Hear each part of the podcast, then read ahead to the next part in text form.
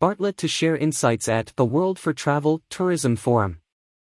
This will take place during a series of high-level international discussions and meetings with international tourism partners, when he attends the much-anticipated A World for Travel Tourism Forum.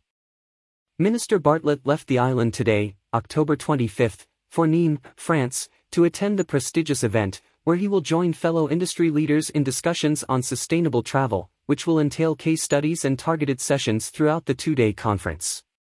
He is slated to take part in a press conference which will examine the issue, transforming the travel industry, destination by destination slash supplier by supplier as well as a panel discussion on the theme, driving sustainability and preparedness through academic rigor, on Thursday, October 27th.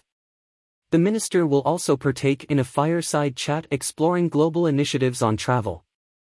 Minister Bartlett explained that he is anticipating conversations on how key players in the global tourism industry can work together to transform it sustainably as the event promises to ensure thought leadership that delivers the how and the what in sustainability.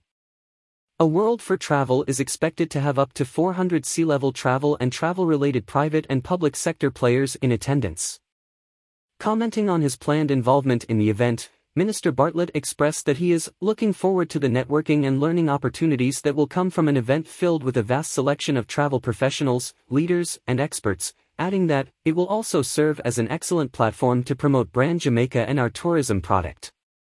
Minister Bartlett will return to the island on October 30, 2022. More news about Jamaica.